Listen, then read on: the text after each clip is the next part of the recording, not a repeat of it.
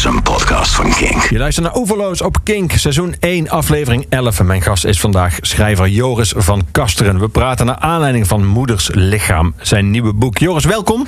Dankjewel, Leon. Een beetje een rare dag voor jou, want jij eh, had eh, vandaag een begrafenis. Want jij hebt de rol van dichter Starik overgenomen. Hij organiseerde altijd de eenzame uitvaart en dat doe jij nu.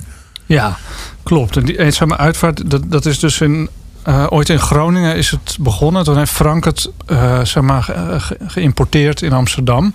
En dat gaat dus eigenlijk om mensen die geen, eh, of geen nabestaanden überhaupt hebben. Dus of nooit getrouwd, geen kinderen of eh, geen familie meer die in leven is. Of die dat wel hebben, maar waarvan die familie of nabestaande zegt: wij willen deze persoon eh, willen niks mee te maken hebben.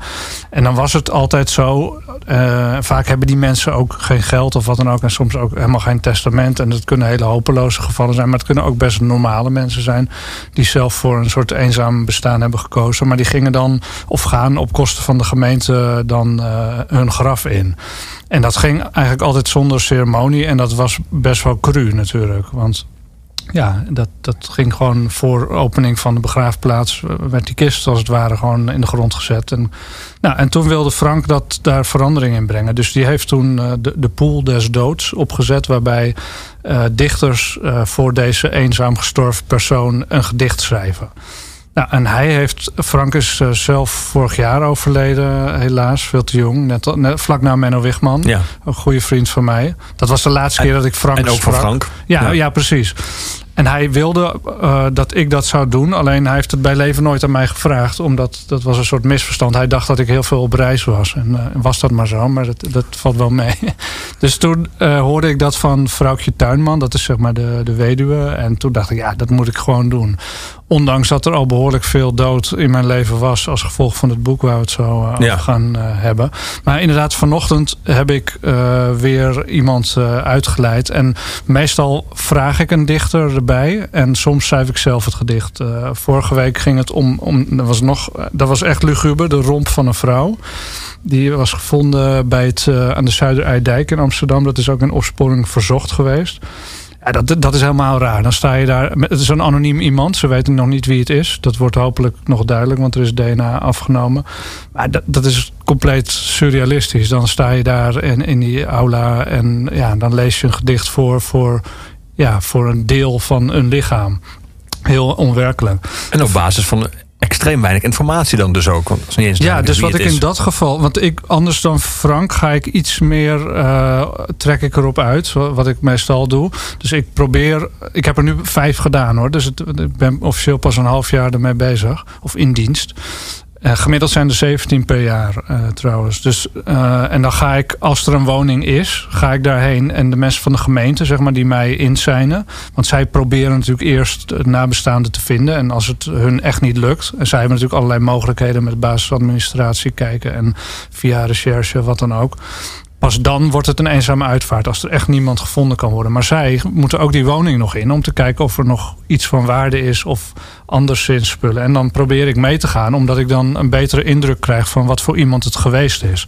Want ik moet ook de muziek uitkiezen, bijvoorbeeld. Ja, ja. En ik schrijf na afloop dus een verslag. En soms dus ook het gedicht. Maar meestal vraag ik daar een dichter voor. En dan wil ik die dichter ook kunnen instrueren. Dus als je in zo'n woning bent, krijg je natuurlijk direct een indruk. Nou, en vaak zijn het natuurlijk mm, ja, mensen met eh, bepaalde problematiek. Hoeft niet, maar dat is wel twee keer eigenlijk al geweest. Dat gewoon, eh, ja, een was alcoholist. Maar wat blijkt dan als je in die woning bent? Dat hij eigenlijk eh, ja, op vrij plotseling, of nou ja, terminaal ziek kun je al heel lang zijn. Maar toen kwam hij er pas achter. En toen eh, ja, is hij uit een soort van wanhoop gaan drinken. Waarom ook niet? Weet je, je, je bent er over een tijdje Ja. toch niet meer. Maar daarvoor had die man een heel normaal leven. Maar dat staat niet in de melding die ik krijg. Dus door te gaan kijken krijg je een iets beter beeld van het Ja. leven wat iemand ook geleid, uh, Want had je heeft. per abuis het beeld gehad van een jarenlange eh, vereenzaamde Nou, alcoholist. dat krijg je dus heel vaak, die melding. Of harddrukgebruiker. Of uh, ja, het kan van alles zijn. Maar het kan natuurlijk ook uh, iemand... Het kan ons allemaal overkomen. Ja, ik moest even denken aan een gesprekje wat wij net voerden. Maar daar gaan we verder niet op in. Maar nee, maar daarop. Dus je probeert het, het iets completer beeld te krijgen. Nou, om dit even nog af te maken. Die van vanochtend was een oudere mevrouw uh, uit Amsterdam-Noord. En zij, uh, ja, is uiteindelijk in een verzorgingshuis overleden waar ze pas heel kort was. Toen het echt thuis niet meer ging. Dus zij is tot op hele hoge leeftijd in haar uh, portiekwoning gebleven. En daar ben ik dan twee keer naartoe geweest. En daar heb ik onder andere met de bovenbuurman gesproken. Dus dan en nou, dan hoor je details waardoor, het, ja, waardoor ik vanochtend, dat was wel grappig. Uh, uh, dus eh, Engelbert Humperdinck en hoe heet hij ook weer? Die, Willy, oh ja, Willy Alberti. Want oh zij, hield wel van het levenslied. dus ja, maar dat is toch mooi. Want ja, heel mooi. Ik bedoel, anders zou ik hier met, met Shostakovich of weet ik veel wat aankomen. Maar ja, voor wie draai je dan? Voor jezelf of voor die persoon? Ja, ik heb je ook gevraagd om muziek mee te nemen. Daar zat Engelbert Hubbering niet bij. ja, ik dacht, ik, ik, zal niet helemaal eerlijk zijn. Maar nee, die zit daar ook echt niet. Nou ja, ik, ik het, het viel me nog mee, eerlijk gezegd. Maar uh, nee, maar die zit er niet bij. Nee, wel uh, onder meer de Smits. Daar gaan we mee beginnen. Uh, There's a light that never goes out. Waar, waarom die? Ja, de Smits, die heb ik om een of andere reden ben ik daar nooit echt uh, ingeraakt vroeger. Ik weet niet waarom. Ik denk, ik heb ze gewoon gemist. Wel, ik zat heel erg wel in die, toch in die punkhoek ook. En ja. uh, New Wave en alles. En The Cure vond ik ook geweldig. Maar de Smiths. Ik weet, en toen draaide ik het een paar jaar geleden. En ik vond het zo goed. En vooral dus dit nummer. Ja, misschien Vanwege die, die, die tekst met die double-decker bus. Ja. En omdat het een soort ultiem uh, ja, idee van liefde is. En... Beter alsnog ingehaakt bij Morrissey? Of, of het gaat vooral om het nee. werk met zijn oude band? Nee, maar ik ga daar, dat, dat ga ik wel doen, denk ik nu, ja. Maar het, het is inderdaad nu vooral zijn het die oude nummers... die ik echt geweldig uh, vind. There's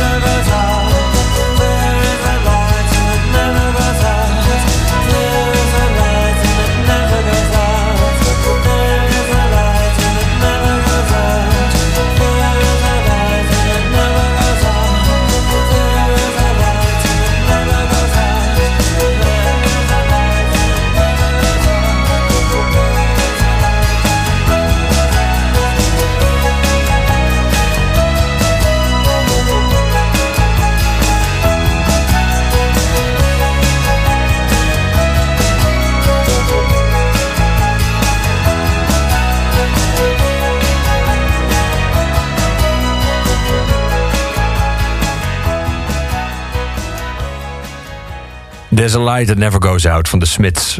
Een keuze van mijn gast vandaag in Oeverloos op Kink. Joris van Kasteren, schrijver.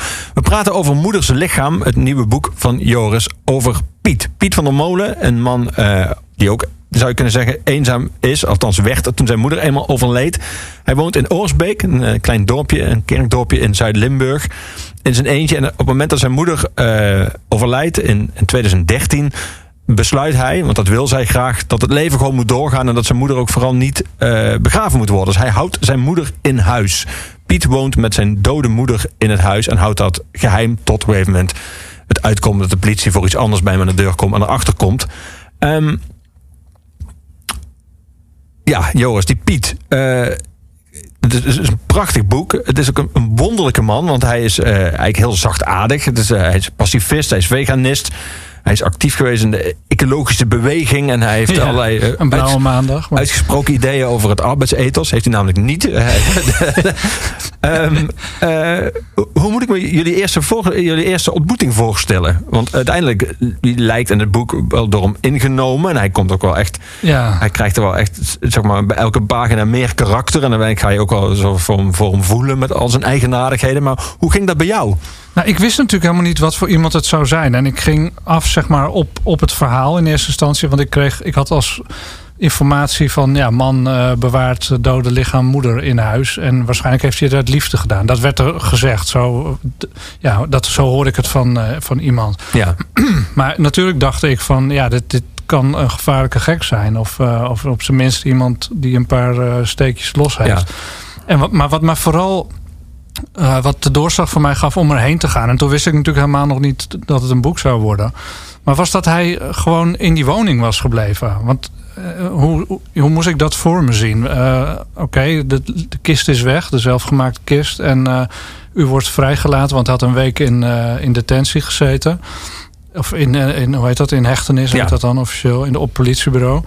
En dan mag je naar huis en dan ja, word je geacht om vrolijk voor te leven. Dus ik, dat, dat fascineerde mij eigenlijk nog meer. Van uh, hoe ziet het leven van zo'n man eruit? En nou, toen met een soort van lichte tegenzin. Want ja, ik had toch wel een bepaalde angst.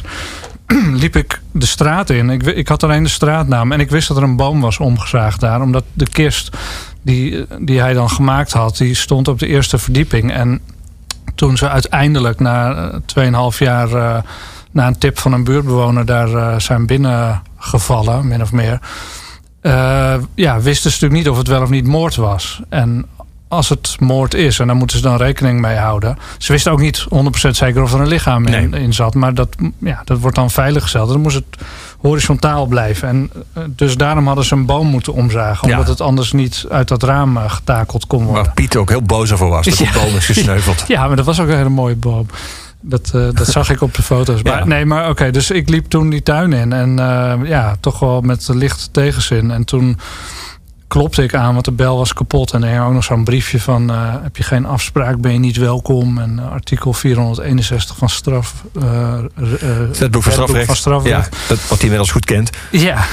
En toen ja, het ging de deur op een keertje open. En toen zag ik een, een best wel verwilderd iemand... Uh, hij is, het is een hele aparte verschijning. En zeker in de context natuurlijk uh, van wat hij gedaan heeft. Maar tegelijkertijd ja, had ik wel direct een soort zwak voor hem. Uh, omdat ja, het, het, is een hele lieve man eigenlijk ook. Ook bij eerste kennismaking is dat, er gaat geen kwaad van uit. En een soort naïviteit. En ik voelde me eigenlijk een beetje als een... Misschien als een bioloog die uh, ineens ontdekt dat er ergens een hele rare plant groeit. Terwijl iedereen denkt dat alle natuur in Nederland wel in kaart is gebracht. Zo moet je hem ongeveer zien. Ja. Dus dat was zeg maar een extra plusje uiteindelijk om het boek te gaan maken. Los van alles wat hij gedaan had. Ja. Maar, maar ook het dorp natuurlijk. Hè, want dit, dat dorpje, het is, het is een heel lieflijk ja, goed katholiek dorpje. Waar, waar ja, je verwacht niet dat daar zoiets kan. Met, er is sociale controle. Althans, dat, dat denk je dan. Ja. De katholieke kerk speelt nog een rol. Dat denk je dan ook. En uh, ja, dat is een hele doorsnee straat. Echt uh, ja, zo heel Hollands. En de, ja, dus dat, die, die drie dingen eigenlijk, ja, die maakten dat ik dacht, dit, dit moet een boek worden. Ja, nu heeft hij, kunnen we een boek lezen, behoorlijk traag internet. Dus hij had niet uh, Joris van Kasteren gegoogeld, neem ik aan van tevoren. Dus hij wist ook niet wat, jij doet, wat jouw oeuvre is, dat jij dan waarschijnlijk dat een kans zou zijn dat, dat jij daar een boek over gaat schrijven. En dat je dan vrij lang in het onderwerp, namelijk in hem vastbijt. Toen dat, eh, werd hem dat snel duidelijk van dat, dat jij, wat jij van plan was? Mijn geluk was dat hij ehm, Kijk, er werd enorm geroddeld over hem in dat dorp. En mensen waren echt heel boos. Want er was vlak daar, een paar jaar daarvoor was er iets verschrikkelijks gebeurd. Er waren drie Hells Angels vermoord. Want er zat een Hells Angels clubhuis aan de rand van het dorp. Ja. En daar hadden ze heel veel last van gehad, de bewoners. Zeg maar. van, ja, Oorsbeek was echt uh, besmet daardoor. En dat, ja, daar waren ze net een beetje... Had zijn, had zijn onschuld al verloren ja, ja, ja, en daar waren ze net een beetje van hersteld. En nu dit weer. Want dat kwam natuurlijk wel behoorlijk in het nieuws. Vooral regionaal kwam het in het nieuws. Ja. Maar um, dus, voordat ik zeg maar bij hem aanbelde, ben ik ook de schepenbank ingegaan. Dat vind ik dan ook zo mooi. Dat, dat is dan geen gemeenschap, maar de schepenbank. Nou, daar zaten allemaal senioren. Nou, die gingen echt helemaal los op hem. En, uh, dus die boosheid was er nog steeds. Maar er werden ook dingen gezegd van dat hij, dat hij pedofiel zou zijn. En natuurlijk dat hij niet gewerkt heeft. Dat is het allerergste. Dat zijn eigenlijk de twee ergste dingen ja. die je kan doen. Dus hij was zeg maar de ultieme paria. Nou, maar dat, dus er werden ook dingen over hem geroepen die niet waar uh, waren. En daar had hij natuurlijk ook wel last van. Het is ook wel een trotse man. Dus hij wilde eigenlijk zelf, was, hij was van plan om zelf een boek te gaan schrijven. Dus toen ik daar ineens stond, kwam dat voor hem wel goed uit. Want hij zei, ja, ik kan helemaal niet schrijven. En ja, dus het was, ja, voor ons beiden pakt het zeg maar goed uit. Ja, we gaan daar verder praten over het boek. We gaan muziek draaien nu. Radiohead. Waarom Radiohead? Ja, het is vooral dit nummer. Ik weet niet, er zit iets... Uh, ja, iets, iets wat me heel erg aan Lelystad doet denken. Aan mijn, uh, dat is het eerste boek. En ook, ook een stad trouwens. Waar ik dan ben opgegroeid. Ja. En daar, daar is alles natuurlijk totaal artificieel. En dit, uh, ja, dit liedje dat, dat, dat heeft ook wel iets met kunstmatigheid. Ja, fake plastic trees. The green plastic watering fake Chinese rubber plant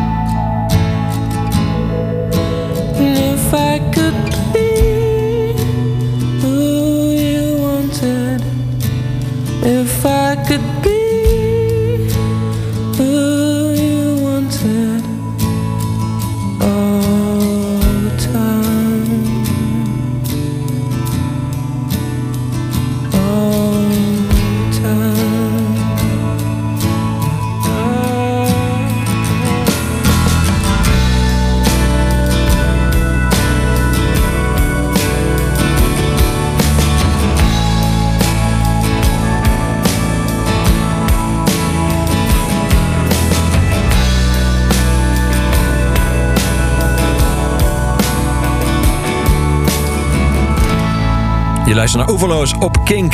Seizoen 1, aflevering 11. Joris van Kasteren is mijn gast. En je luisterde naar Radiohead. Zojuist een keuze van Joris. Uh, Joris, je zei dat nummer doet me een beetje denken vanwege de thematiek uh, aan Lelystad, waar ik ben opgegroeid en waar je ook uh, een van je meest bekende en succesvolle boeken over hebt geschreven. Kom, kom je dan nog wel eens? Ja, want mijn, alle twee mijn ouders wonen daar nog. Dus ja, dan kom je er af en toe nog wel. Mag je nog binnen? Nou, nou weet je, er was inderdaad heel veel ophef aan het begin. Maar dat boek is inmiddels tien jaar uh, geleden verschenen. Ja, mensen waren boos toen. Of niet allemaal, ja, een maar deel, een deel van de mensen. Die, ja, nou ja, je had zeg maar de de, de pioniers, zeg maar, die denk, nog steeds denken dat ze de mooiste stad op aarde daar uh, hebben gebouwd. En die waren inderdaad beledigd dat ik dat anders beleefd heb, zeg maar. En er waren een aantal mensen die niet blij waren met de manier waarop ze. Eh, in, of een aantal, het was eigenlijk maar één familie die in, nog steeds in het hofje woonde waar ik ook woonde. En daar gaf ik dus. Of ik gaf busrondleidingen, of weet dat, bustours. Daar was vraag naar. En dan liep ik ook door het hofje. En die mensen hadden daar op een gegeven moment genoeg van. Die hadden het boek toen helemaal nog niet gelezen. En die gingen toen. Grappig, in Amsterdam is dan een bekend verschijnsel dat mensen klaar zijn met toeristengroepen. Maar jij hebt dat zelfs in Lelystad voor elkaar gekregen. Ja, ja, weet je wat, hoe het begon? Het, ik merkte op een gegeven moment dat ik, ik kreeg veel mails van lezers. Die zeiden dat ze op eigen houtje erheen gingen. En dan zeiden ze, ja, we zijn naar het spookstation geweest. We hebben de gevangenis bekeken. En toen dacht ik, ja, potverdomme. Er is gewoon door het boek een vorm van ja, negatief toerisme. Ja, ramp, ramptoerisme. en toen, uh, ja, toen dacht ik, dan kan ik dat ook zelf doen. Of ik weet niet meer hoe dat nou precies geïnitieerd werd. Nou, in ieder geval, op, ik heb dat wel echt een, een keer of twintig minstens gedaan. En, Zo. Maar op een gegeven moment toen uh, gingen die mensen dus dreigen. Maar dat was echt maar één familie. En dat was toen al, zeg maar, de Tokkie-familie. Ja, kan het niet anders doen. eigenlijk alles wat jij in het boek al beschreef. Ja, ja. gewoon uh, ja, white trash of zo zou je dat kunnen noemen. En die, uh, ja, die, die, die wilde dat of die wilde geld. Ik weet niet wat ze wilden. Maar ik mocht er in ieder geval niet meer komen. Maar toen was die organisatie, want ik deed het in eerste instantie met, met een organisatie, die durfde toen niet meer. Of het was ook verzekeringstechnisch niet handig. Ja, en toen ben ik laat nog wel als groepen dat wilden op eigen gelegenheid uh, heb ik het nog wel gedaan. Maar, nou, en er waren een paar mensen bij de gemeente natuurlijk ook boos. Want de, de gemeente van nu is natuurlijk niet die gemeente van toen. Dus ik had ook het imago uh, bezoedeld. En ja. toen waren, was er wat reuring. Maar inmiddels ben ik al door de gemeente een paar keer zelfs uitgenodigd. Vorig jaar nog.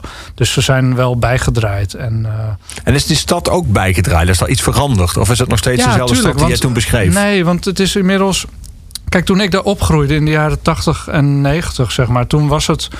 Um, er was in Lelystad had je eigenlijk alleen maar een, een, uh, een, een midden-A-onderklasse. Zo moet je het eigenlijk zien. Er was geen, geen bovenklasse. Een heel klein groepje van misschien mensen die van de Rijksdienst die de stad ook ontworpen hebben. Maar je had, er zat gewoon geen geld in eigenlijk. Er, zat, was heel veel werkloosheid, veel uitkeringsgerechtigd. Het was, een, hele, het was een van de armste plekken van Nederland. En veel ellende en toestanden. En nu, althans in de loop van de jaren 90 en uh, de eerste decennium van deze eeuw, hebben ze heel veel duurdere woningen aan de rand van de stad gebouwd. Van dat wonen aan het water.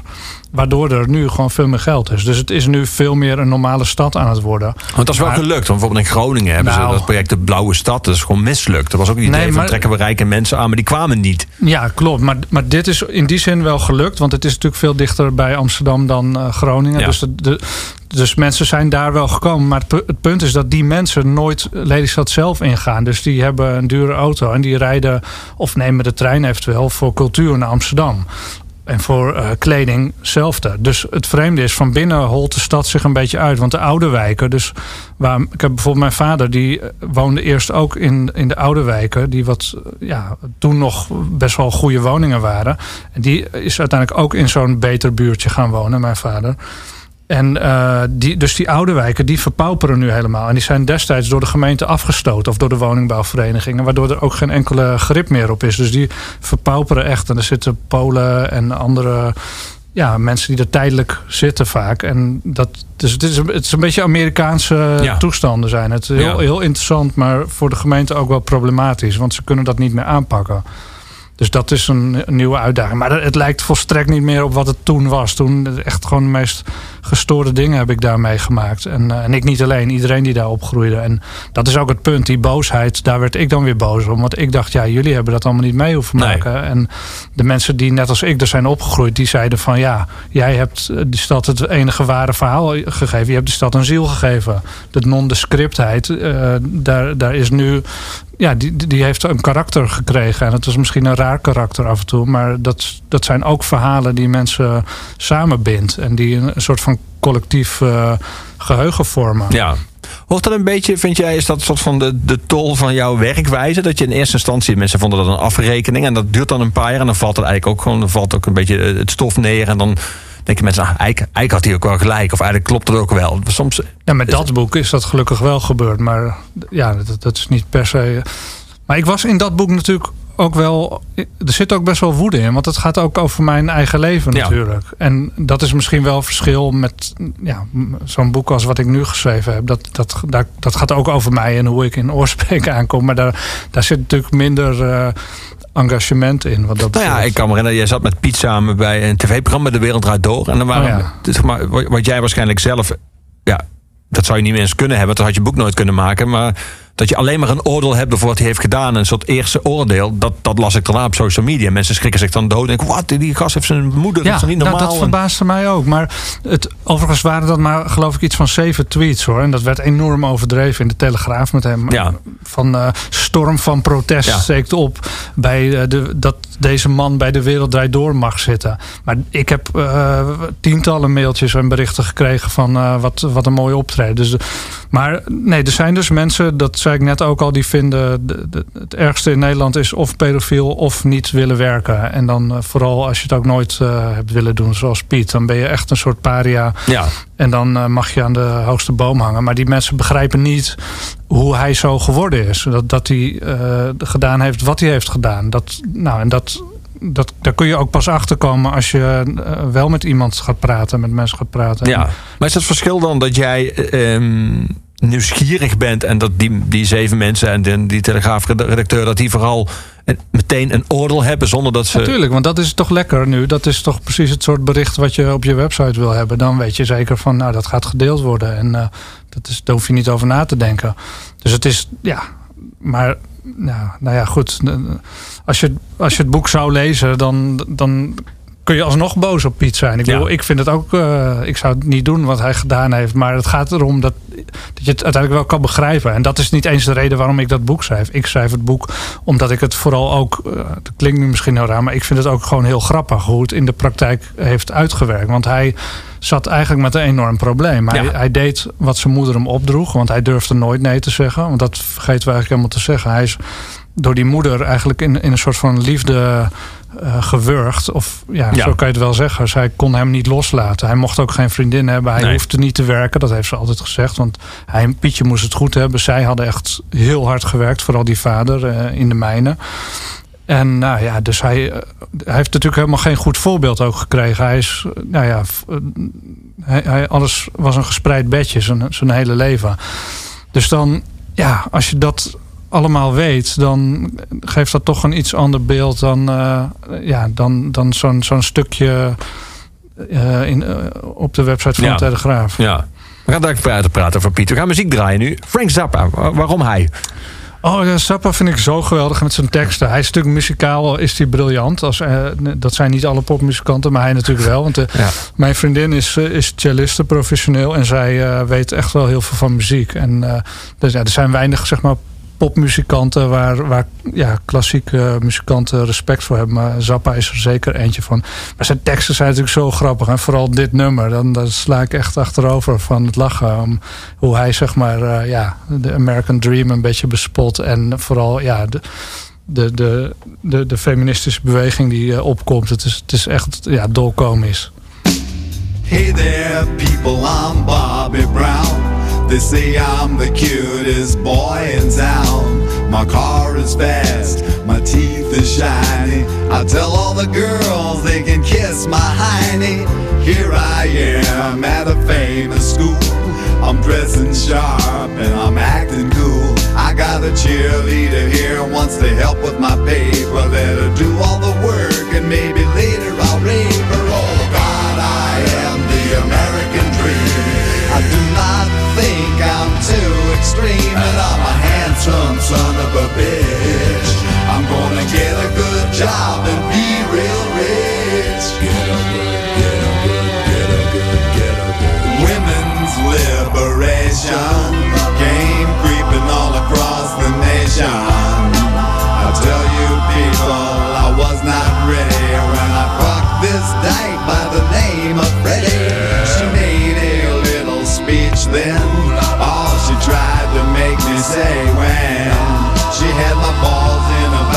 But she left the dick. I guess it's still hooked on but now it shoots too quick. Oh God, I am the American dream. But now I smell like Vaseline And I'm a miserable son of a bitch. Am I a boy or a lady? I don't know which. I wonder, wonder, wonder, wonder. So I went out and bought me a leisure suit I jingle my change, but I'm still kinda cute. Got a job doing radio promo. And none of the jocks can even tell I'm a homo. Eventually me and a friend Sorta drifted along into S&M I can take about an hour on the Tower of Power As long as I get a little golden shower. Oh God, I the American dream. With a spindle up my butt till it makes me scream And I'll do anything to get ahead. I'll lay awake nights saying thank you, Fred. Oh God, oh God, I'm so fantastic. Thanks to Freddie, I'm a sexual spastic And my name is Bobby Brown. Watch me now, I'm going down And my name is Bobby Brown Watch me now, I'm going down And my name is Bobby Brown Watch me now, I'm going down ja. Zappa. I knew you'd be surprised. Uit de platenkast van Joris van Kasteren, mijn gast vandaag in Oeverloos. Um, Joris, je, je, gebruikte net het woord uh, grappig. Uh, laten we daar even op doorgaan voordat, voordat we daar weer een boze mails krijgen van mensen. Ja, ja. Um, want er zit, er zit een soort absurdisme in dit boek. En ook, dat zit hem ook heel erg in details die soms ook macaber zijn, maar ook wel weer een soort van. Piet, zijn moeder overlijdt. Hij heeft zich helemaal niet ingelezen. Dus hij weet niet wat er met een dood lichaam gebeurt. Dus hij, tot zijn ontzetting zwelt dat lichaam op en is hij bang dat zij ontploft en besluit: oké, okay, moet, ik moet daar ergens in doen. Dat doet hij eigenlijk in een kist. Dat gaat ook nog, dat heeft ook met lijkstijfheid te maken. Het gaat ook met, ja, en hij is ook niet een heel uh, begenadigd klusser. Nee, dus dat gaat allemaal vrij onhandig. En uiteindelijk weet hij dan toch die maar daar geniet ik dan van, van zo'n detail. Als dat hij naar de gam. Want dan vraag ik aan hem, ja, maar Piet, waar. Want het, oh ja, het was zondag. En nou, alles zat gewoon tegen. Hij, uh, het, het was ook nog eens een keer heel warm. En hij was gewoon heel naïef. Hij dacht van. Uh, ja, ik, hij zei nooit nee tegen zijn moeder. Dus uh, ja, moeder, dat zal ik doen. En drie dagen later is ze ook daadwerkelijk dood. Wat hij nooit verwacht had, omdat er over de dood niet werd gesproken. Maar ja, wat dacht hij? Dat vroeg ik natuurlijk ook aan hem. Hij dacht, ja, dat, dat ze hem netjes zou mummificeren in het bed. Maar het tegenovergestelde gebeurde.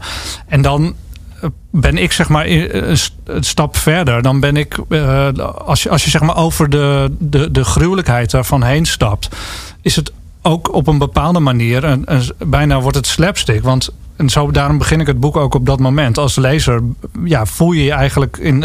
Je bent in de positie van Piet. Ja, potverdomme. Je hebt ja gezegd, je hebt het beloofd. En nu, En nu? nu moet je het maar gaan Ja. oplossen. Maar hoe ga je dat doen? Nou, en op die zondag, toen was het echt inderdaad wat je zegt, dat ze dreigde te ontploffen. Dat, zo zegt hij dat zelf dan ook. Ja. Ja, ik moet er toch ergens dan in zien te stoppen. Maar ja, goh. En dan gaat hij door het huis lopen om te kijken of er geschikt materiaal is. Om dan daar maar een kist van te maken. Maar dan is het zondag en dan zijn de, de winkels dicht. Dus hij kan geen hoekijzers kopen. En dat, ja, dat soort details vind ik. Dus ja, wanneer doe je dat dan wel? Ja, dat, dat ben ik dan de volgende dag gaan doen. En toen was hij ook nog naar de Boerenbond. En dat daar zit zeg maar voor mij de, de literaire kracht in. Van, dat is natuurlijk de werkelijkheid. Maar daar, da- in die zin vind ik het eigenlijk gewoon kunst. Wat, wat hij gedaan heeft. Het is bijna een kunstproject. Als je zeg maar al die details naar boven weet te halen. En dat, dat hij ook nog zich herinnert van dat stuk landbouwplastic wat hij ook nodig had. Ja, dat werd dan door een medewerker eh, eraf gesneden. Ja, dan, dan verplaats ik me in die medewerker die had- dan geen flauw idee heeft wat hij voor wie aan het afsnijden is. Dat, ja, ik vind dat, dat vind ik dus heel eh, mooi om, om eh, ja, tot op in de haarvaatjes van, van de werkelijkheid Ja, te verroeten. ja. En dan zet hij die kist dan in een kamer. En zet hij daar een paar exemplaren van het Limburgs Dagblad onder. Omdat het natuurlijk nog iets uit die kist Ja. kan lekken. En legt hij er een bloemetjeskleed overheen. Dan zet daar zijn stereotoren op. Ja. En daar staat ze dan. Ja, en daar staat ze dan. En hij praat nog tegen haar natuurlijk. Want eh, ja, nee, het, eh, het, het, is, het is ontzettend gruwelijk. Maar hij is een, een weg ingeslagen en hij kan niet meer terug. En hij heeft vervolgens ook een heel... eh, dat was natuurlijk ook voor mij goud. Ik had gewoon rijk materiaal, dat was het. Maar hij, hij hield bijvoorbeeld ook een dagboek bij. En hij, vanaf het moment dat zijn moeder overleed, zijn wereld stortte in. Hè. Dus dat verdriet is ook intens, intens groot. En dat lees je ook in dat dagboek terug. Hij, hij was ook wanhopig. Dus dat moeten we ook niet vergeten. Hij, hij kon het verdriet met niemand delen, want het was meteen een geheim. Maar, nou, er waren sowieso weinig mensen, want het was een vereenzaamd eh, eh, gezin. Althans, zij waren met z'n tweeën overgebleven, hij en zijn moeder. Maar ja, dan kun je dat ook niet. Dat, dat zou voor jou en voor mij al moeilijk zijn. Maar voor hem, zijn moeder is de enige vrouw in zijn leven geweest.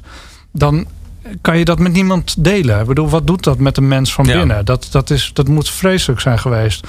Maar goed, dan eh, hij heeft in ieder geval die katten om daar dan maar voor te zorgen. En hij moet dat Heel geheim in, eh, ja, ja. En hij moet dat geheim in stand houden. En dat maakt het ja, voor mij ook weer ja, bijna, bijna poëzie. Hoe hij dat in zijn hoofd dan, begint hij allemaal plannen te smeden van nou als die belt zeg ik dit en als die belt zeg ik dat.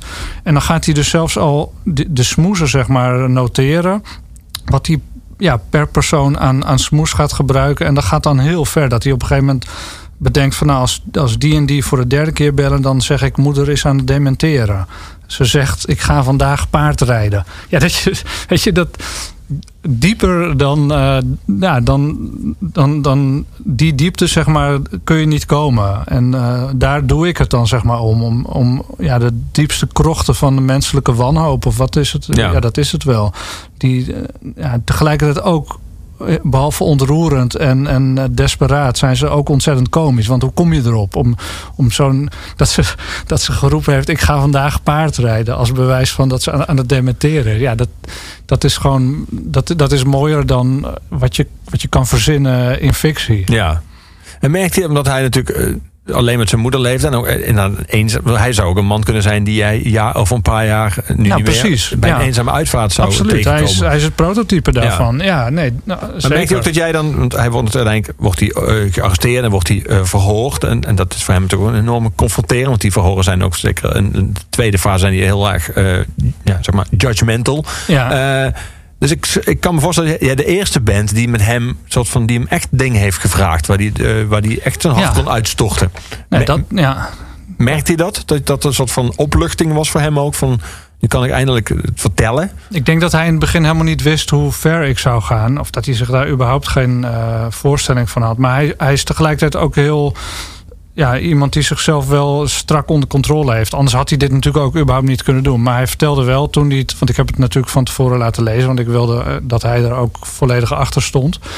En uh, toen zei hij wel dat hij, uh, ja, dat hij echt een paar keer uh, dat hij echt snikkend in de stoel zat. En dat is een emotie die ik eigenlijk in die gesprekken ja, wel zag, maar die nooit echt op de voorgrond kwam. Dus het heeft hem echt ja, zeker geraakt. Maar dat komt natuurlijk ook omdat ik dat hele verhaal van die familie ben gaan uitzoeken. Want het is echt een heel vreemd gezin waar die moeder uitkomt, maar vooral ook die vader. Dat, uh, ja, dus ja, al die dingen bij elkaar. Dat, dat is eigenlijk voor hem waarschijnlijk de film van zijn leven die, die die heeft teruggelezen. Terwijl die uh, ja, er, er gewoon nog is. Dat heeft hem, dat heeft hem in, in ieder geval heel erg aangegrepen. Ja, we gaan daar verder praten. We gaan muziek draaien. Remind Me. We gaan iets meer de elektronische hoek in nu. Ben jij, zeg maar, zitten we in jou een, een, oude wever en een punker verweven met een rocker en een technohead? Of wat? Ja, op een gegeven moment, ik was inderdaad heel, een tijdje punk, maar het stomme was, de punk was al voorbij. Toen, uh, toen ja, was te laat. En ik zat in Lelystad en dat weet ik nog dat wij wilden kraken daar, maar er, er was juist heel veel leegstand, dus dat sloeg helemaal nergens op. dus alles was bij mij wannabe, maar bovendien was die punkbeweging al over. Maar die muziek heb ik wel heel erg gevolgd. Maar in de ja, begin van de jaren negentig kwam die, uh, die techno, of eerst was het gabber en zo, maar toen ben ik met mijn broertje op een gegeven moment uh, in Vera heb ik ooit Speedy J gehoord in Groningen. En toen vond ik het zo geweldig.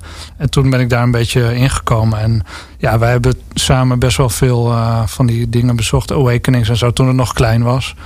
En ik heb het vaak bij het schrijven opgezet. De laatste jaren wat minder. Maar deze vind ik wel nog steeds heel erg goed.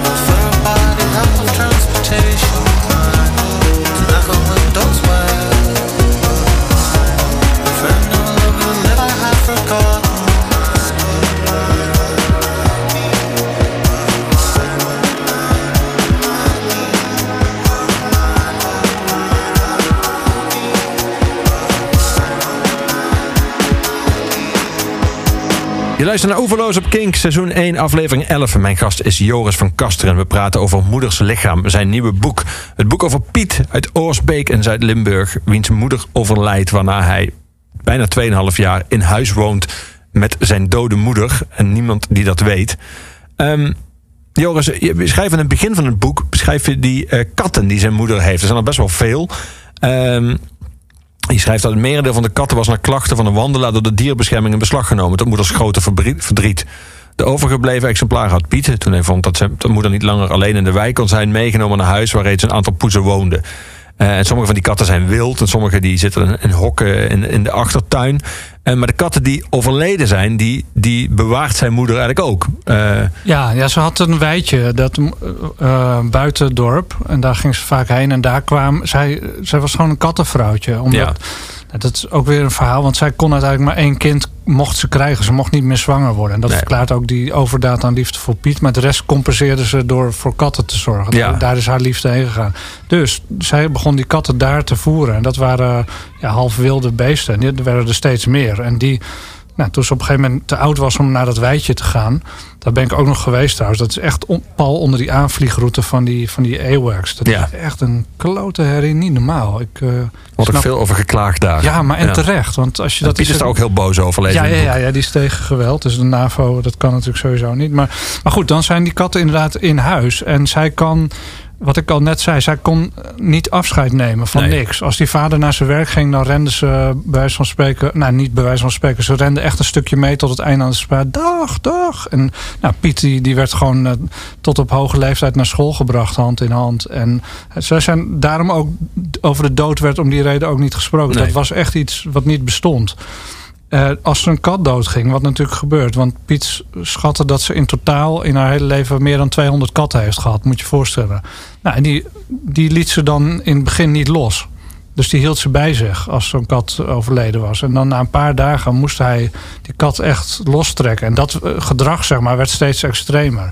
En die katten moesten dan in de tuin begraven worden. Maar die tuin die was zo verwilderd met zoveel boomstronken, wortels en alles... dat het er niet meer in paste. En toen uh, gingen ze de kelder in. Ja. ja. ja. dat is nogal wat. Nu zou je de, de, verleiding kunnen hebben om te denken dat Piet die eigenschap gewoon van zijn moeder heeft overgenomen. Dat hij geen afscheid kan nemen. Dat hij geen afscheid kon nemen van haar. Uh, de, de, theorie van, van, de bui, van de boze buitenwereld was dat hij uh, het heeft verzwegen dat zijn moeder is overleden. Omdat hij daarmee de uitkering oh ja, het geld natuurlijk. Ja. ja. maar jij concentreert in het boek eigenlijk meer op de, op de stelling dat Piet gewoon niet dat vragen ook sommige mensen ook. Waarom heb je niet nee gezegd tegen je moeder? Waarom heb je niet aan niet tegengesproken toen zij dit voorstelde? Maar dat haar dominantie zo groot was dat hij. Een... Als, als hij zeg maar had gedaan wat, we, wat wij allemaal zouden doen, namelijk gewoon de huisarts bellen. Uh, als de, de, moeder is overleden, dan had hij waarschijnlijk nu met uh, meer zeg maar mentale problemen of gewetensbezwaar gezeten. Uh, dan nu. Want hij heeft haar wens gerespecteerd. En zij was natuurlijk alles voor hem. En denk je dat iemand die zo is opgevoed uh, op dat moment, zeker als hij die, die belofte heeft gedaan, dat hij die dan gaat breken? Nee, natuurlijk niet. Nee. Maar dat is nooit in eerste instantie om het geld gegaan.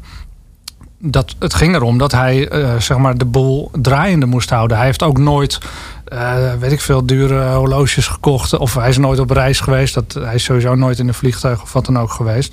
Hij heeft eigenlijk alleen maar gedaan wat zijn moeder hem opdroeg. Namelijk gewoon het beste van het beste kattenvoer blijven kopen. En voor die beesten zorgen.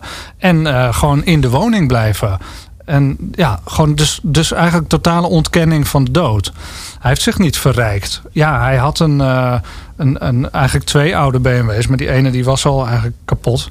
En die andere, ja, die, die ging kapot terwijl ik bij hem was, zeg maar. Ja. Dus dat, ja, dat beeld dat hij daar nou enorm rijk van is geworden... dat, dat is ook onzin natuurlijk. Maar hij heeft het gedaan wat zijn moeder van hem vroeg. Omdat hij zijn hele leven heeft gedaan wat zijn moeder van hem vroeg. Uh, maar dat element van dat zelf ook niet kunnen loslaten van, uh, van mensen die je ontvallen en dat moeilijke omgang, die onmoeilijke omgang met die dood.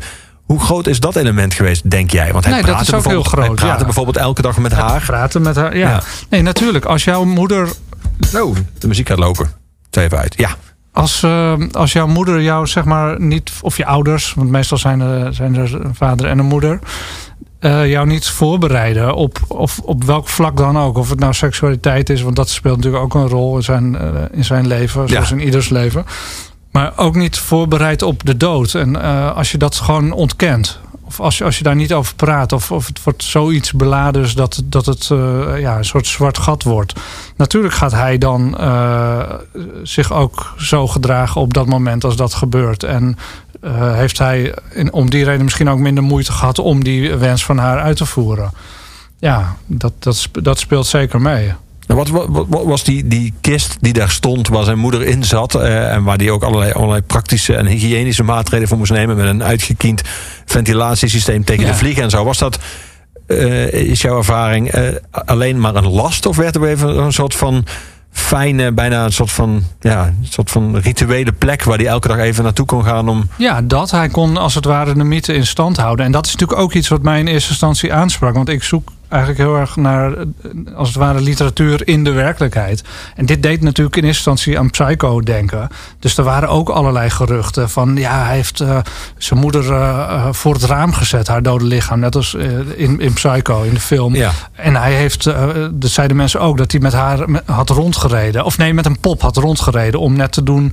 Dus ik was natuurlijk in eerste instantie ook heel erg gefascineerd van ja, hoe ver zou die nou gegaan zijn? En zou die dat nou Nee, dat heeft hij niet gedaan. En dan, dat is dan ook weer heel grappig. Want dat heb ik natuurlijk wel aan hem gevraagd. Van, met die pop, heb je echt met een pop rondgereden? Want er waren echt drie mensen die onafhankelijk van elkaar tegen mij zeiden... nee, maar ik heb haar nog een jaar geleden voorbij zien komen. Nou, dan moet het een pop zijn geweest. Dat, uh, want er zat iemand naast hem. Maar toen zei Piet, ja, ik ga er niet met een pop rondrijden. Want uh, stel je voor, uh, je staat stil voor het stoplicht... en iemand, dan ben je pas verdacht. Ja. Maar wat hij wel deed, was na haar dood... dat hij die rollator ging kopen bijvoorbeeld. Of het toilet verhogen dat had hij ook nog willen doen, maar die kon hij niet vinden op de rommelmarkt van Brunsum. Maar daar had hij wel een toilet of een uh, die rollator gekocht en die had hij zo in de gang neergezet dat het als er iemand zou komen, dat het inderdaad leek ja. van ja, hier is duidelijk een oude vrouw. En hij had ook haar jassen en zo laten hangen en de schoenen. Dus in ja, het, het, het was wel een niet psycho, zeg maar. Ja, nou, hij heeft in drie dagen of heel snel het besluit genomen om nou, hij niet het besluit genomen. Hij heeft het gewoon gedaan en heeft daarna opeens alle consequenties moeten uitdenken. Ja, dus maar masterplan je, achteraf eigenlijk. Ja, maar hij is natuurlijk op een bepaalde manier gehersenspoeld. Of hij heeft natuurlijk de, de jeugd niet gekregen. Of de opvoeding niet gekregen die de meeste mensen krijgen. Dat je wordt eigenlijk voorbereid, als het goed is, op uh, zelfstandigheid. En dat is nou precies wat zij niet gedaan heeft. Zij nee. heeft op allerlei manieren ervoor gezorgd dat hij thuis zou blijven. Echt met de beste bedoelingen waarschijnlijk. Want ze, ze, ze is geen slecht mens geweest. Maar ze heeft hem natuurlijk niet uh, ja, uh, zelfredzaam gemaakt. Totaal niet. Op geen enkele manier. Dus nee. dan, dat, dat is volgens mij de, de verklaring voor waarom gebeurd is wat is gebeurd. Ja. We gaan muziek draaien. Ik, deed, ik drukte net per al op de muis uh, van, uh, van ons muziekbestand. Uh, en dan hoorde je al de eerste tonen van The Crystal Ship van The Doors uit 1967. waarom gaan we zo ver terug? Ja, op een gegeven moment in Lelystad. Uh, um, ik weet niet, ik ben, ik, mijn vader was altijd heel erg van de Beatles. Dus ik ben wel een, een, een Beatle uh, freak. Mm -hmm. Nog steeds wel. En, en, de Doors heb ik ja, vlak daarna ontdekt. En dat is natuurlijk allemaal ietsje ruiger. En ik was ja, helemaal idolaat van, van Jim Morrison natuurlijk. Zoals ja. zoveel mensen. En ook van zijn poëzie. Hing die, op, hing die op je kamer? Ja, ja, ja, zeker. Maar, hij, maar Crystal Ship, uh, want ik was, ja, ik begon met, met Love Street en al, al die nummers. En Gloria vind ik ook geweldig. En nou, alle nummers zijn in feite wel fantastisch. Maar Crystal Ship heeft altijd iets heel mysterieus uh, behouden. Dat is zeg maar voor mij het meest onvatbare nummer van, van hen.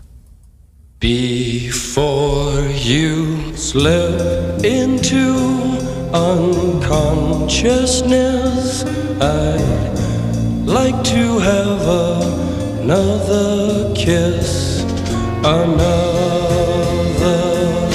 flashing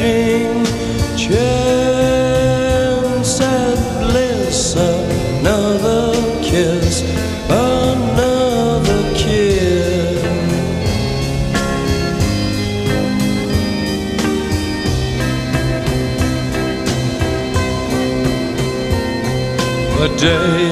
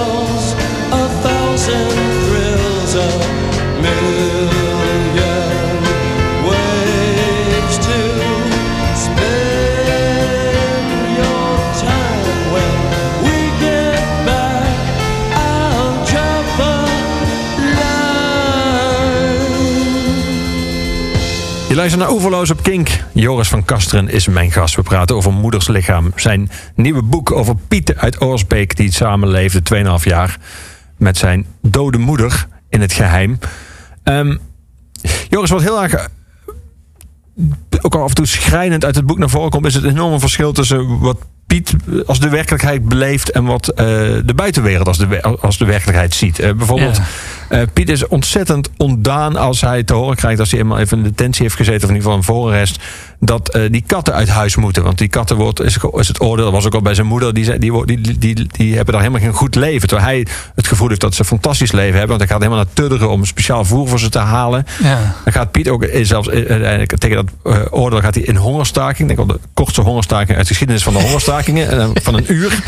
Ehm, eh, maar dat, dat, daar spreekt een soort eh, wanhoop uit eh, van mensen die over het algemeen, zeg maar, voor wie het systeem met twee hoofdletters bijna. Ja, niet- maar dat is is. voor mij de reden waarom ik voor dit soort onderwerpen kies, om het zo te zeggen. Omdat het, het eigenlijk, als je zeg maar door zijn blik kijkt naar hoe wij de samenleving inrichten, dan, dan is dat ook niet zeg maar, altijd even bevredigend. Wij hebben natuurlijk de illusie dat we een soort perfect systeem hebben eh, ontworpen. Wat we eigenlijk over de werkelijkheid heen hebben gelegd. En wat de, de wereld draaiend houdt. En eh, ja, met, met verzekeringen en testamenten. En eh, nou, je, noemt het maar op. Maar de werkelijkheid zelf laat zich volgens mij niet temmen.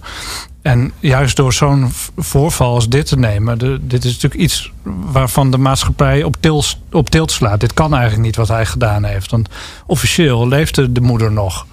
En eh, terwijl in de werkelijkheid was ze dood. Dus hoe kan dat nou? Weet je, dat, dat vind ik interessant. Als Ja. het iets zeg maar ontregelends eh, is. Ja, en je hebt de voorkeur, lijkt het voor mensen die, ik herinner me jouw boek met hele mooie verhalen over mensen voor wie we hebben besloten in Nederland dat bepaalde soorten pitbull niet meer mochten. Die werden, die Oh ja, werden- ja die- dat, die hadden tijdelijk een doodstraf in ja, Nederland. die kregen, werden ter dood ja. veroordeeld. Ja, en jij Stafford volgde, Terrier, ja. ja, precies. En jij volgde mensen die zo'n hond hadden en die ook niet alleen heel verdrietig waren over het feit dat hun hond, dat ze afscheid moesten nemen van hun hond, maar ook totaal niet begrepen en ook wilden begrijpen waarom dat volgens de nieuwe wetgeving nodig was. Dus die spanning tussen Ja. wat het systeem heeft opgelegd en hoe wij het officieel geregeld hebben en hoe sommige mensen dat beleven, dat, dat lijkt wel een thema waar jij veel mee kan. Ja, omdat ik, nou nogmaals, om, om wat ik net zei, dat, ik, dat heel veel mensen zich toch blind staren op hun eigen perspectief. En dat is vaak ook het perspectief zoals dat wordt uitgedragen door de politiek. En alsof je maar, zeg maar op één manier naar de werkelijkheid kan kijken. En dat,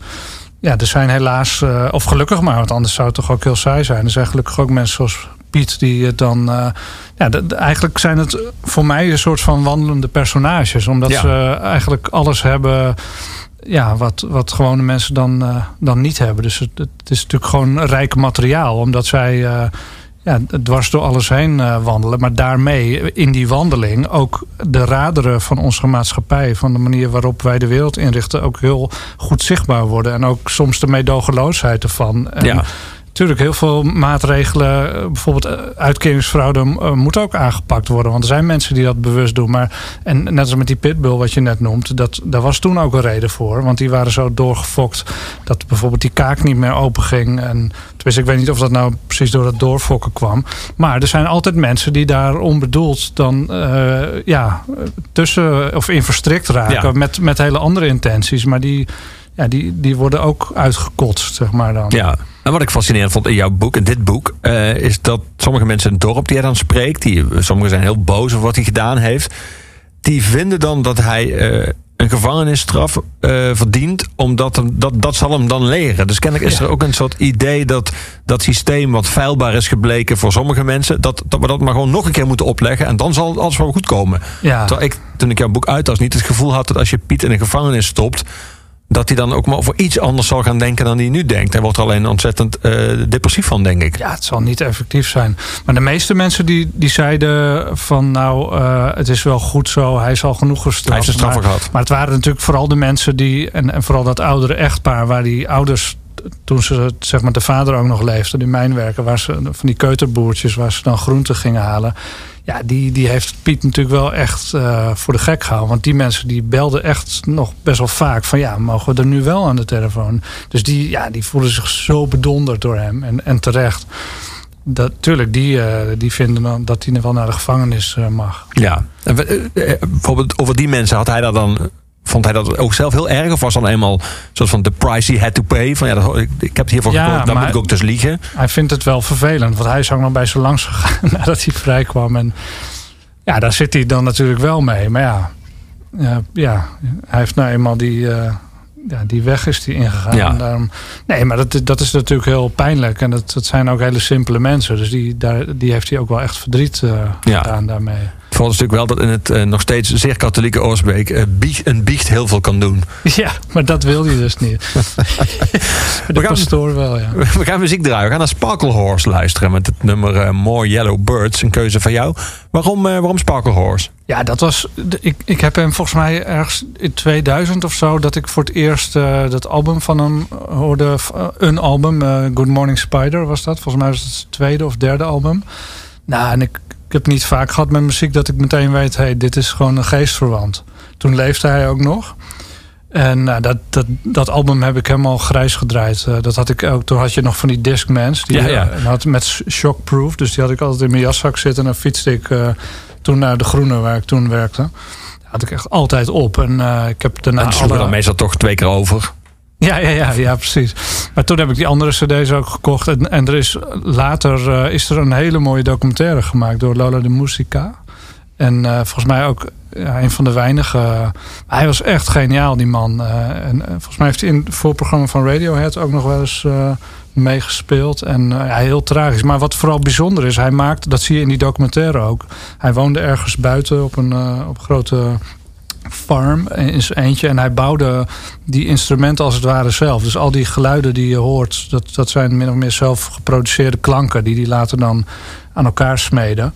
Maar dat maakt het heel bijzonder. En, en die stem van hem ook. Ja. En, en de teksten, die zijn geweldig. Heb ik alles wel genoemd. Waar, waar je goed in kan zijn. Ja, ja precies. Ja. En dan Maar- komt deze, die komt niet, deze komt niet van Good Morning Spider, maar drie jaar later kwam It's a Wonderful Life. Ja. Die, die, die raakt jou even, want soms is het natuurlijk zo'n eerste ontmoeting is dan het meeste. Ja, dit, dat album is geheel niet, maar dit nummer wel. Eh, dit, dat raakte me enorm. Ja, het is natuurlijk het is ook heel, het is heel melancholisch ook, maar ik vind het vooral erg mooi. We gaan dan naar luisteren. Sparkle Horse met More Yellow Birds.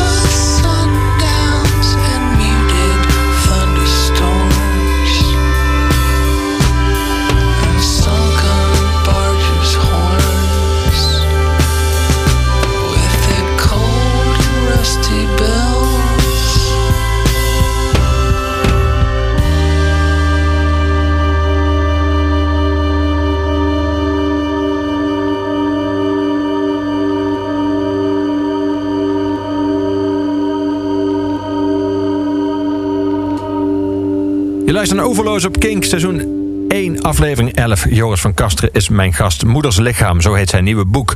Piet, de hoofdpersoon van Moeders Lichaam, de man die samenwoonde met zijn overleden moeder, 2,5 jaar.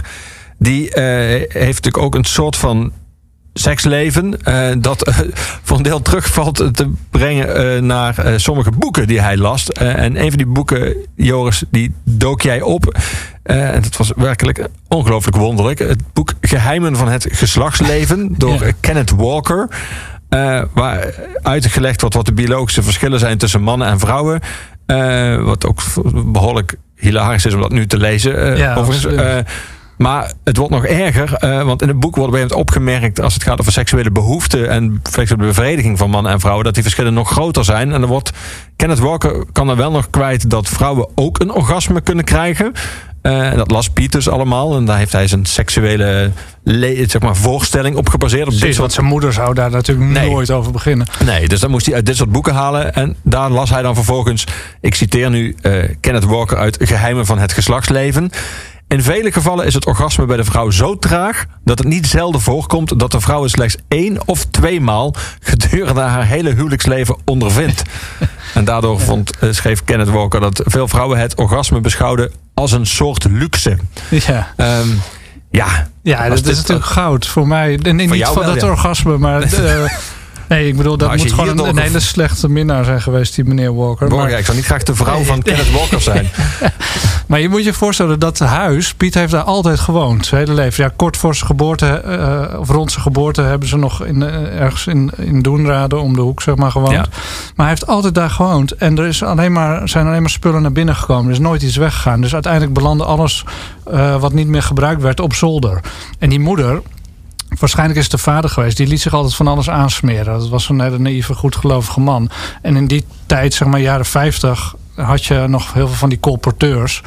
En eh, Piet denkt dat ze gewoon lid zijn gemaakt van zoiets Ja. à la ECI Boekenclub. Ja, En eh, daar zat ineens dit ook bij. En Piet trof dat dus eh, in, ja, toen hij een jaar of 10, 11 was.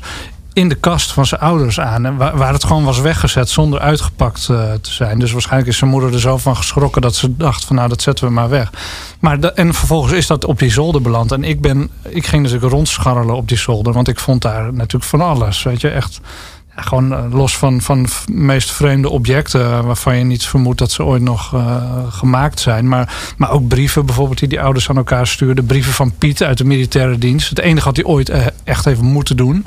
En die zijn echt hartverscheurend, want hij wordt natuurlijk. Ja, hij gaat echt kapot van de heimwee. En, Ja. en ook brieven die zijn moeder dan weer terugschrijft. En ja, het is ook heel aandoenlijk. Maar ehm, ja, daar vond ik dit terug. En toen dacht ik ook wel van ja, als je als moeder daar eh, of, en, en vader niet over praat en eh, je gaat dit lezen en dit is je beeld van seksualiteit, dan. ja. Maar om, om dat verhaal een beetje af te hangen, want Piet is ook een gewoon een mens met behoeften. Dus die werd op een gegeven moment natuurlijk verliefd. Hij was eigenlijk non-stop wel verliefd, maar zijn moeder zorgde er altijd voor. Al was het maar met, met verstoppertjes spelen of zo. Als, want zij keek altijd uit het raam. Als ze zag dat hij met een meisje achter een boom of zo ging zitten, dan, dan werd hij naar binnen geroepen. En dat weet ik, omdat ik met dat betreffende buurmeisje ben gaan spreken. Dat was een van haar herinneringen. Nou, op een gegeven moment werkte die moeder tijdelijk eh, als een soort poetsvrouw in een, eh, een, een plaatselijk hotel. En eh, Piet hoefde niet te werken, maar die, die kwam haar wel ophalen daar met de auto als ze klaar was. En, de Wienerwald, zo heette het. En dan zat Piet daar soms te wachten. En het viel hem op dat daar een, een heleboel mooie vrouwen ook liepen. Dus hij eh, kwam steeds vroeger. En dan was zijn moeder nog bezig. En op een gegeven moment raakte hij aan de praat met een van die meisjes, Gina. En dat is nog steeds zeg maar, zijn beeld van de, ja, gewoon de, de, de Madonna, zeg maar. Ja. De, de, de oervrouw voor Ja. hem. Maar uiteindelijk ja, probeert hij met haar ergens in een kamer een laken op te vouwen. En eh, hij trekt de stoute schoenen aan en, en hij kust haar. En dat vindt zij goed. Maar als hij meer wil, kan ze beter naar Heerlen komen. En dan geeft ze hem het adres en dan blijkt het gewoon een bordeel te zijn. En zij blijkt een prostituee.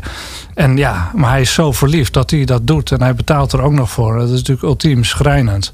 Maar wel ook weer ideaal, want hij hoeft haar niet mee naar huis te nemen. Dus de moeder weet het niet. ja. Nou, dus Zijn ontmaagding was betaalde seks. ja, en dat is altijd iets heimelijks gebleven. En dat, is, eh, ja, dat heeft hij dus vaker ehm, eh, ook wel moeten doen. Want ja, hij kon nooit een meisje mee naar huis nemen. Nee.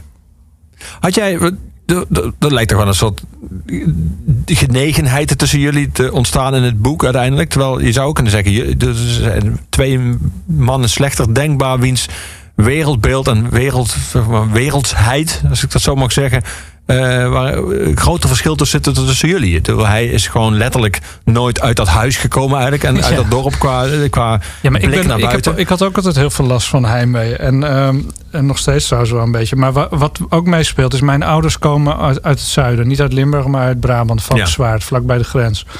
En ehm, hij, hij deed mij... Nou, ik wil niet zeggen dat Piet mij op mijn vader deed lijken... maar hij is van dezelfde leeftijd. Dus heel veel dingen waar Piet over sprak... die herinnerde ik me ook als dingen waar mijn vader ooit Ja, over sprak. Dus ik, ik herkende er op een bepaalde manier ook heel veel... eh, in. En ik schakel natuurlijk ook mijn, ja, mijn eigen gevoelens zoveel mogelijk uit op, op zo'n moment. Omdat ik gewoon ja, hem moet hebben. Ja. Dus dat, ja, en ja, er ontstaat desondanks, ja, dus er, ontstaat ook vriendschap. Want hij, hij moet wel, kijk, het is een anti-held, maar een anti-held is ook een held voor mij. Hij, hij- ik, ik ga niet over iemand schrijven om, eh, als ik iemand niet mag of als iemand mij niet intrigeert. Dat, dus natuurlijk is er een bepaalde genegenheid.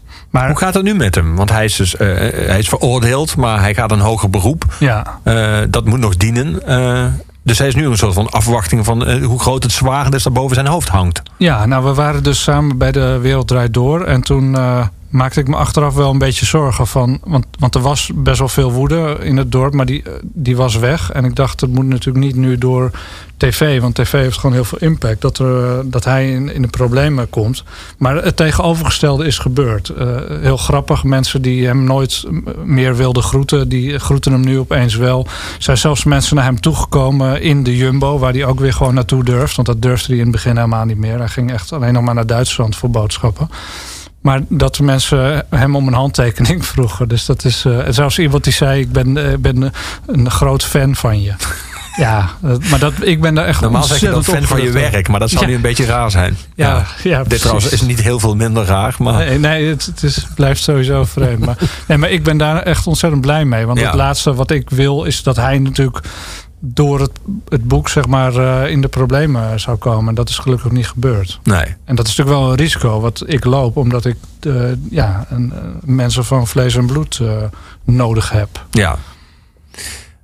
Wat macaber bruggetje naar het volgende nummer, namelijk The Will to Death.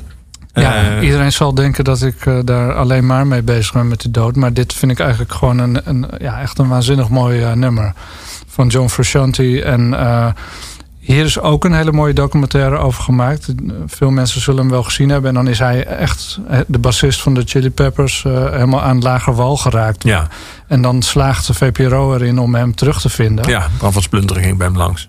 Ja, echt fantastisch. Eh, en, maar dan geef je echt geen stuiver meer voor zijn leven. En eh, dan komt hij vervolgens met dat album, het gelijknamige album The Will to Death. En het is onvoorstelbaar. Het is, het is zo simpel, maar zo geniaal tegelijk. En dit ja, is dan het mooiste nummer ervan. En ja, kun je alleen maar eh, diep eh, je, je pet voor afnemen.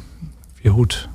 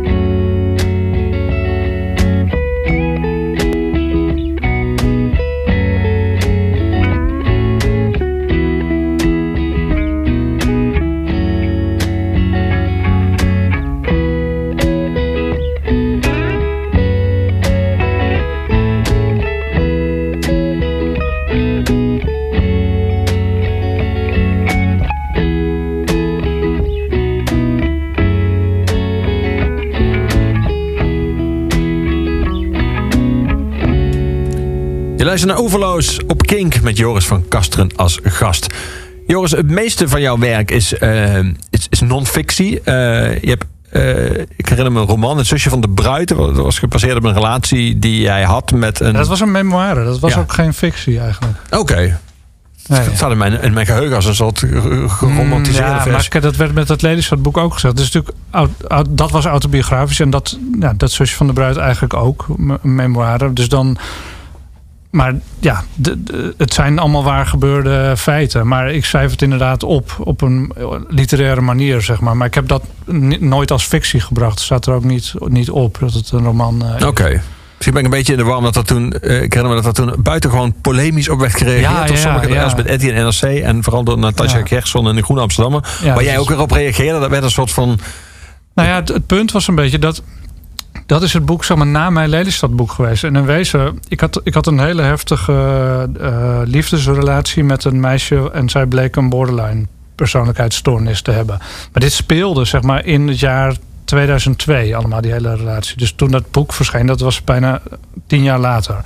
Maar die relatie die was zo heftig. Zij raakte in mijn bijzijn eh, aan de heroïne verslaafd en crack. En het was echt gewoon, het was bizar wat ik meemaakte. En ondertussen was ik gewoon stukken aan het schrijven. on- Stukken waar jij het daar straks over had. En ik probeerde nog enigszins overeind te blijven in de storm van die relatie. En dat, dat heeft me natuurlijk enorm eh, veel gedaan. En, en haar natuurlijk ook nog veel meer. Maar als je een schrijver bent, dan doe je daar uiteindelijk iets mee. Weet je, vroeger of later. Dus na dat Lelystadboek, dit, dit was eigenlijk mijn een zolderkamertje in mijn hoofd. Waarvan ik wist dat moet opgeruimd worden. En dat ga ik op een hele mooie manier doen. Ehm, dus dat, dat, toen is het eigenlijk een soort zoektocht geworden naar waar zij op dat moment was. Want nadat wij uit elkaar zijn gegaan, we woonden ook tijdelijk samen. eh, ja, is, is haar leven later zeg maar echt nog meer bergafwaarts gegaan voor zover dat kon. Maar ik wist het niet. Zij was uit, uit mijn eh, uit zicht verdwenen. En dat speelde zich deels af, die hele relatie, omdat ik toen nog bij de Groene werkte op die redactie. En eh, ik zal nog steeds eh, geen namen noemen, maar een aantal mensen waren not amused dat ik het in mijn hoofd haalde om daarover te schrijven. Want dat was een groot taboe, namelijk die drugs werd deels eh, via iemand daar eh, geregeld op een gegeven moment. En eh, dat komt in het boek verder. Ja, dat, wordt aangestipt, zeg maar. Maar daar gaat het boek helemaal niet over. Het boek gaat over hoe ik als een soort naïveling een relatie inrol. En ook waanzinnig verliefd. Dat waren we alle twee. Maar ook dacht van, ik kan haar beter maken. Dat lukt mij wel. Nou, dat, dat is natuurlijk absoluut niet gelukt. Want het is de meest afschuwelijke ziekte die je kan overkomen, denk ik. Maar ja, ik dacht dat ik wel in ieder geval recht van spreken had om, om daarover te mogen schrijven. En, en zeker als je mensen gewoon anonimiseert. Maar een paar mensen waren daar niet blij mee. En de een iemand die werkte inmiddels bij Vrij Nederland. En die zorgde er vervolgens voor dat ik daar eh, eruit gewerkt werd door eh, Frits van Exer. Dat was de hoofdredacteur toen. Die, eh, die heeft mij een mailtje gestuurd. En eh, we stellen jouw medewerking niet meer op prijs. En ik heb daarop geantwoord, eh, want ik wist werkelijk niet waar het op dat moment om ging. Waar heb je het over? Kunnen we afspreken? Want hij had mij net om een verhaal gevraagd. Nooit meer antwoord op gekregen. En die man die ontwijkt mij ook. En, eh, maar goed, het doet mij nog steeds heel veel. Omdat ik ben dat, ja, op die manier wo- word je gewoon eruit ge, gemieterd eigenlijk. Door, en dat heeft niks meer te maken met het boek. Dat is gewoon eh, ja, een soort van machtsmisbruik. En dat sterker nog, het werd erger. Want mijn boeken werden vervolgens totaal tot op de dag van vandaag genegeerd door Vrij Nederland. Dus ja, dat is een soort omerta eh, dankzij één persoon. Ja. En eh, ja, het is, het is bizar dat dat kan gebeuren. En ik snap dat hij op dat moment er niet blij mee was. Maar dat is niet een reden om op, op zo'n manier daarmee om te gaan, lijkt mij.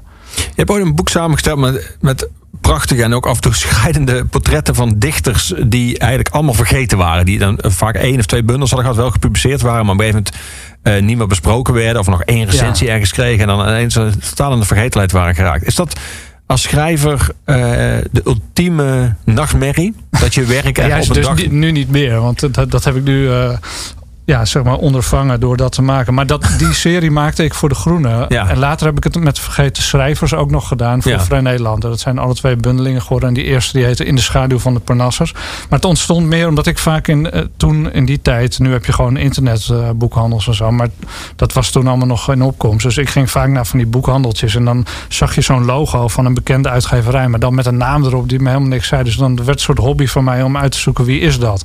En dan zocht ik, de, ja, dat- er zaten soms geweldige eh, verhalen tussen. En die ging ik dan opzoeken. En, eh, maar ja, natuurlijk is dat een nachtmerrie als je, als je vergeten wordt. Dat is ongeveer het ergste wat er kan gebeuren. Tegelijkertijd zijn dat ook weer het soort mensen waar ik altijd onbewust toch naar op zoek blijf Ja. te zijn. Maar schrijf je voor de eeuwigheid? Hoop je dat moeders lichaam over twintig jaar nog steeds op scholen wordt gelezen door mensen? Of, of, Dat hoopt elke schrijver natuurlijk. Maar ik denk dat bij mij sowieso wel. eh, als, je, als je dit over 50 jaar zou lezen, kun je denk ik heel veel aflezen uit hoe wij in deze tijd eh, ja, geleefd hebben. Of het nou. Dat, dat zit er wel. Er zit een soort historisch bewustzijn, denk ik wel in. Of een heel sterk beeld van de maatschappij door juist dingen te nemen die, die er net buiten staan.